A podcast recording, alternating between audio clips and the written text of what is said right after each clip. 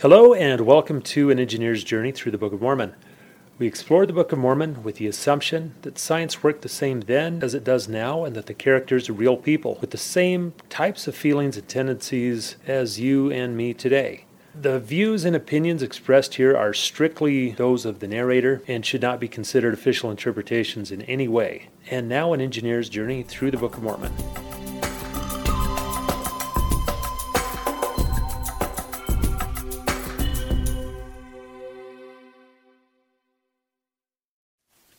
Hello, and welcome back. In our last video, Alma was so bothered by the pride of the Nephites that he stepped down as chief judge so that instead of working as a government official, he could go among them and influence them directly. And we'll be talking about that today as we cover his travels in Alma chapters 6, 7, and 8. But first, we need to answer last week's trivia question What is the name of the city that rejected the prophet Alma? The city that rejected Alma in chapter 8 is Ammonihah, and we'll cover that before today's video ends. We should talk about geography for a minute just to make it easier to visualize what's going on. Also, later on in the book of Alma, understanding how the cities are positioned relative to each other will help us understand what happens better. I'm not sure that this map is completely accurate, but it does a good job showing the relative locations of the cities that we'll be talking about today. Alma began his preaching in the capital city of Zarahemla. From there, he crossed the river Sidon and traveled east to Gideon. Then he returned home to Zarahemla. If Alma had to, quote, labor with his own hands for his support, as he will say in Alma chapter 30, it makes sense that he'd need to spend some time at home to do that. This is purely speculation, but maybe he did his preaching during times when he wasn't able to farm, during the winter, for example. So he crossed back over the river Sidon and returned home to Zarahemla. Then the following year, he went west to the land of Melek by the borders of the wilderness. From there, he went three days' journey, as it says, on the north of the land of Melek and came to the land of Ammonihah. Believe it or not, the location of the city of Ammonihah will become relevant a little later on in the book of Alma. That's a quick geographic summary. Now back to the book. After Alma finished teaching in Zarahemla, he ordained priests and elders to watch over the people. Non members who repented of their sins were baptized, and members who were lifted up in pride and refused to repent were removed from the church's records. However, Alma makes it clear that they were not deliberately rejected or excluded in verse 5. Now, I would that ye should understand that the word of God was liberal unto all that none were deprived of the privilege of assembling themselves together to hear the Word of God. Members were commanded to join in fasting and mighty prayer in behalf of the souls of all those who knew not God. Because Alma's activities at Zarahemla after he finished preaching are summarized in chapter 6, which is a really pretty short chapter, we might assume that he wasn't there for very long. But later chapters indicate that Zarahemla had been in a pretty sad state and it took a substantial amount of time and effort to get them back on track. Then, having reorganized and re energized the church in Zarahemla, Alma moved on to the city of Gideon. Alma 7 contains Alma's sermon to the people of Gideon. He acknowledged that he was visiting the land of Gideon for the first time. He uses a surprising phrase, quote, Therefore I attempt to address you in my language, yea, by my own mouth. That might have simply been an expression or idiom that meant visiting them in person, but when he said, in my language, that makes it sound like people throughout the kingdom spoke different languages or dialects. We know, for example, that the people of Zarahemla spoke a different language when the Nephites first discovered them. And in the video where we talked about King Benjamin's famous address to his people, I suggested that Translators might have been needed for some of the original people of Zarahemla. Doctrinally, it's not important, but it adds a layer of detail to the mental picture.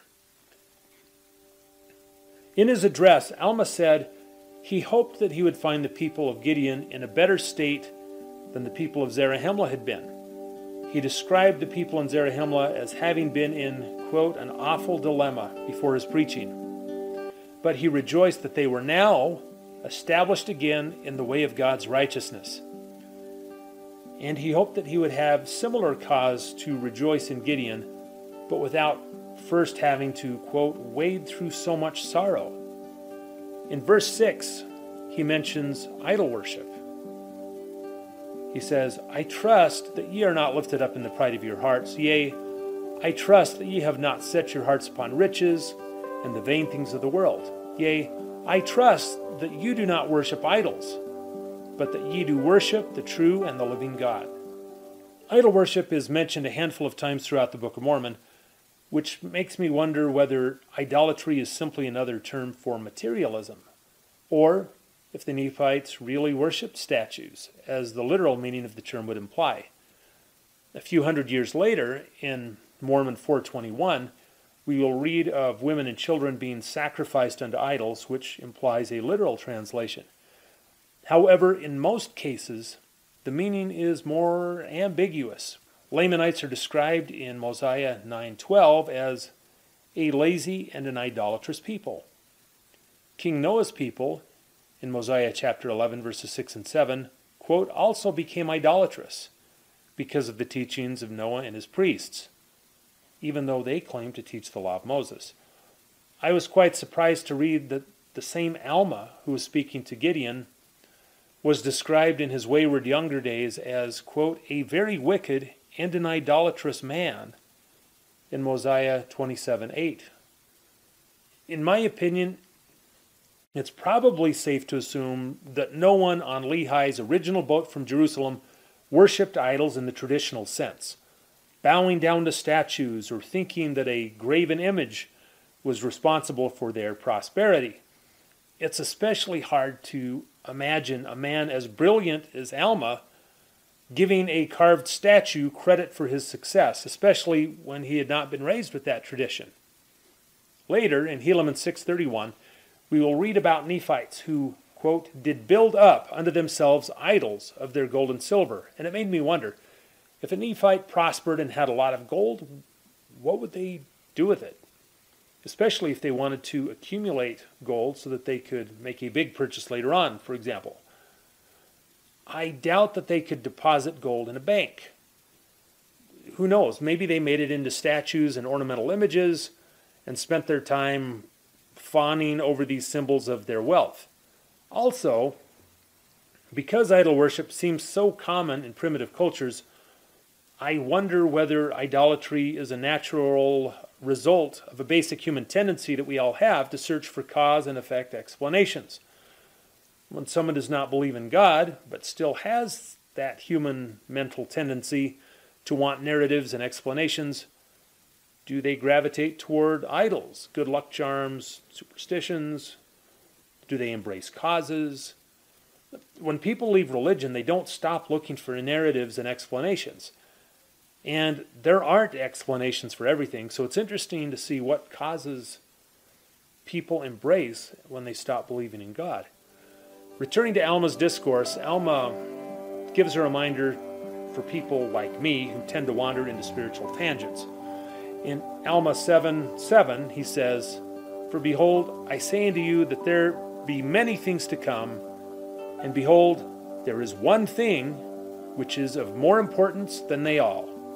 For behold, the time is not far distant that the Redeemer liveth and cometh among his people.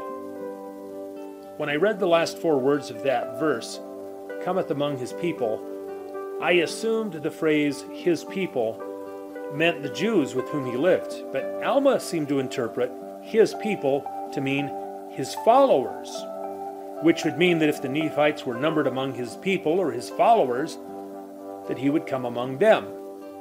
But how could he visit his followers on the far side of an ocean? Alma commented on that in the next verse. Behold, I do not say that he will come among us at the time of his dwelling in his mortal tabernacle, for behold, the Spirit hath not said unto me that this should be the case. Now, as to this thing I do not know, but this much I do know, that the Lord hath power to do all things which are according to his word. He might not visit the Nephites during his mortal life, said Alma, but he has power to fulfill his promises. Alma was certain that if, if Christ said he would come among his people, then the Nephites, his people, could eventually expect a visit from him. Alma then told the people there was a message that he needed to deliver. Verse 9 And behold, the Spirit hath said this much unto me, saying, Cry unto this people, saying, Repent, and prepare the way of the Lord, and walk in his paths which are straight. And behold, the kingdom of heaven is at hand, and the Son of God cometh upon the face of the earth. Some of those phrases, the kingdom of heaven is at hand, and make his path straight, might sound a little familiar. They sound a lot like the phrasing that John the Baptist used in the New Testament. Compare the words we just heard to those in Matthew chapter 3, verses 1, 2, and 3. In those days came John the Baptist preaching in the wilderness of Judea, and saying, Repent ye, for the kingdom of heaven is at hand. For this is he that was spoken of the prophet Isaiah, saying, The voice of one crying in the wilderness, Prepare ye the way of the Lord, make his path straight. Alma next taught the people of Gideon about the Savior's life and ministry, beginning with his birth to Mary, and then a life of pain, affliction, and temptations of every kind. Verse 11 And he shall go forth, suffering pains and afflictions and temptations of every kind. And this, that the word might be fulfilled, which saith, He will take upon him the pains and the sicknesses of his people. Suffering temptations of every kind is the one that surprised me. Because he didn't yield to temptations, it's easy to picture the Savior as not being tempted by anything. But the scripture suggests the opposite, that he was tempted by everything. Hebrews 4:15 says, "For we have not an high priest which cannot be touched with the feeling of our infirmities, but was in all points tempted, like as we are, yet without sin. So there's two things that we can learn from this. First, it means that we're not judged based on what tempts us, because the Savior was tempted in all things. Second, the Savior being tempted in all things is, is a hard concept for me to wrap my head around because people can be tempted by some pretty horrific stuff. Was he really tempted by everything? It seems that he must have been, or else people who are fighting with really bizarre or twisted temptations would have no one to turn to for help. But no matter how low or lost someone may become, the Savior can still empathize and say, I get it. I completely understand. I was tempted by that as well, and here's what I did about it. How could the Savior be fair with us at the judgment bar? How could he judge us fairly if he didn't truly understand our struggles? But he did not stop at experiencing and overcoming temptations. He also, quote, took upon him their infirmities, that his bowels might be filled with mercy, that he might know, according to the flesh, how to succor his people according to their infirmities. Lastly, he underwent and overcame death so that we could someday all rise from the dead. People have frequently said, no matter what you're going through, there's at least one person who understands. And that may be true, but maybe I'm unusual this way. If, if I break my leg, I don't take much comfort in knowing that someone else has experienced the same injury. Knowing that someone else broke their leg doesn't help my leg feel any better. But it is helpful to find someone who can tell you what to expect, how to recover, and so on. And this is also true with temptations. Knowing that someone faced a similar temptation isn't nearly as helpful as having someone who can provide guidance on how to overcome it. My hope is that this is what the scripture means by, quote, that he might know according to the flesh how to succor his people that He'll know how to help us overcome whatever temptation we're facing. Verses 13 and 14 of Alma 7 address the Savior's ability to not only remove our guilt, but to remove our sinful nature. He, quote, takes upon him the sins of his people that he might blot out their transgressions. He exhorts people to be baptized, quote, that ye may be washed from your sins, and to have faith on the Lamb of God, quote, who taketh away the sins of the world, who is mighty to save and to cleanse from all unrighteousness. So he doesn't just take away guilt or stain or a shameful history, but he can take away the unrighteousness itself.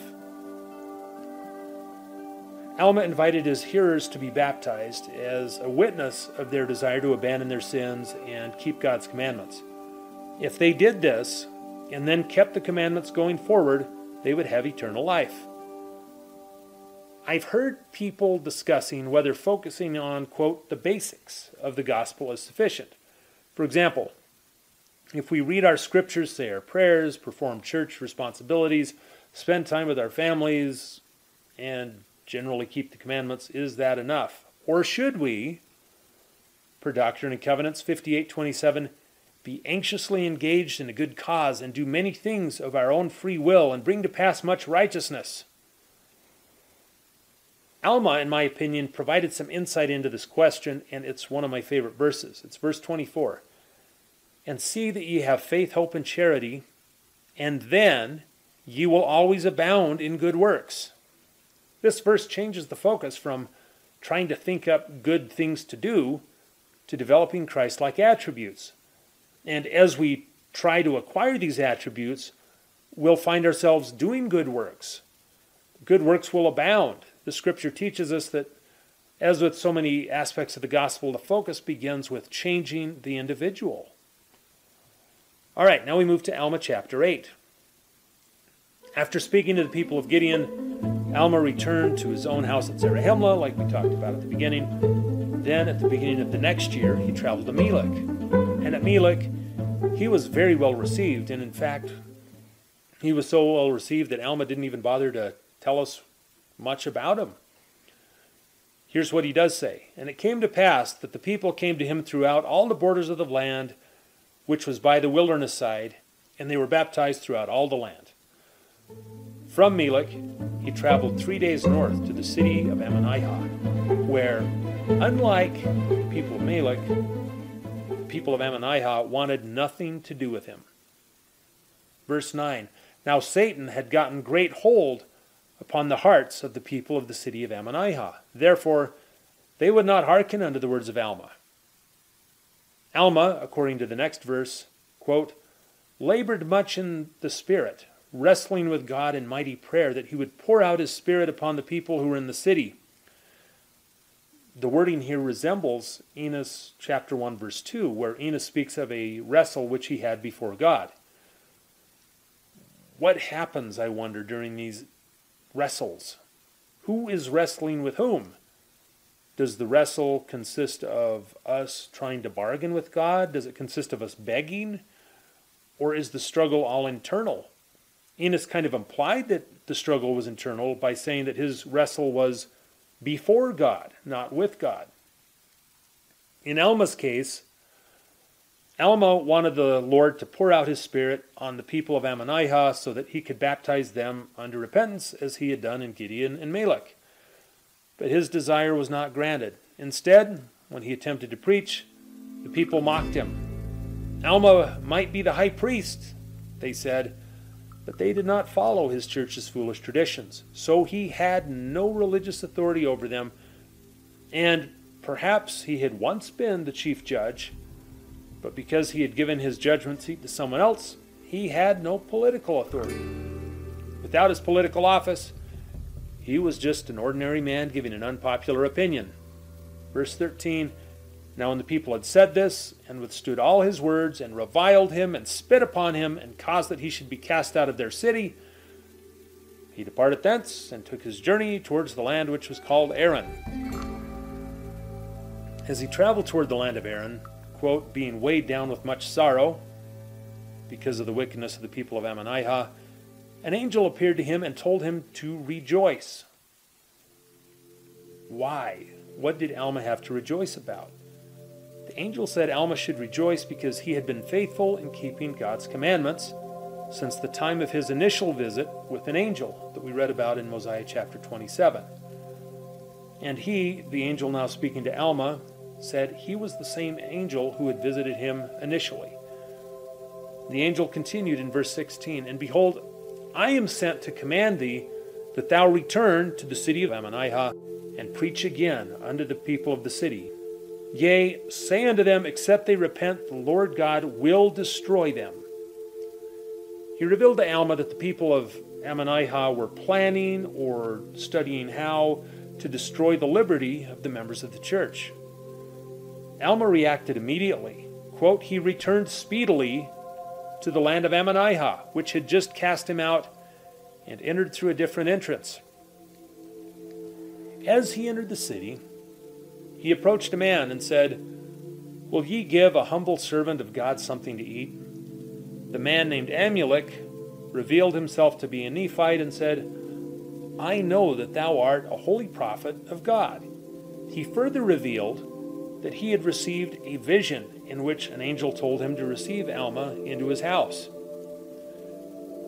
Alma went with the man to his house, and after eating, he introduced himself to Amulek. I am Alma, he said, and am the high priest over the church of God throughout the land. He told Amulek of his mission to preach to the people of Ammonihah. He also disclosed that he had fasted for many days. Now, I don't know whether he was fasting intentionally or if that was simply the consequence of being an unwelcome traveler, but I suspect it was intentional. Anyway, Alma spent several days with Amulek without going out to preach. It seems odd that he would delay delivering his message after, quote, returning speedily. Perhaps he was awaiting further instructions. In the meantime, the situation in Ammonihah was becoming worse. Verse 28 And it came to pass that the people did wax more gross in their iniquities. Eventually, quote, the word came to Alma that he and Amulek should prophesy to the people, telling them to repent or to face the fierce anger of the Lord. They went forth being, quote, filled with the Holy Ghost. And that's where we end today with Alma and Amulek venturing out into the city of Ammonihah. In our next video, or possibly in our next two videos, we'll talk about their time at Ammonihah. And we will end with the trivia question. To which tribe did Nephi belong? To which of the 12 tribes of Israel did Nephi belong? Even more importantly, how do we know this? If you know the answer, what tribe he was from, and if you know how we know this, leave a comment down below. And we will see you next time.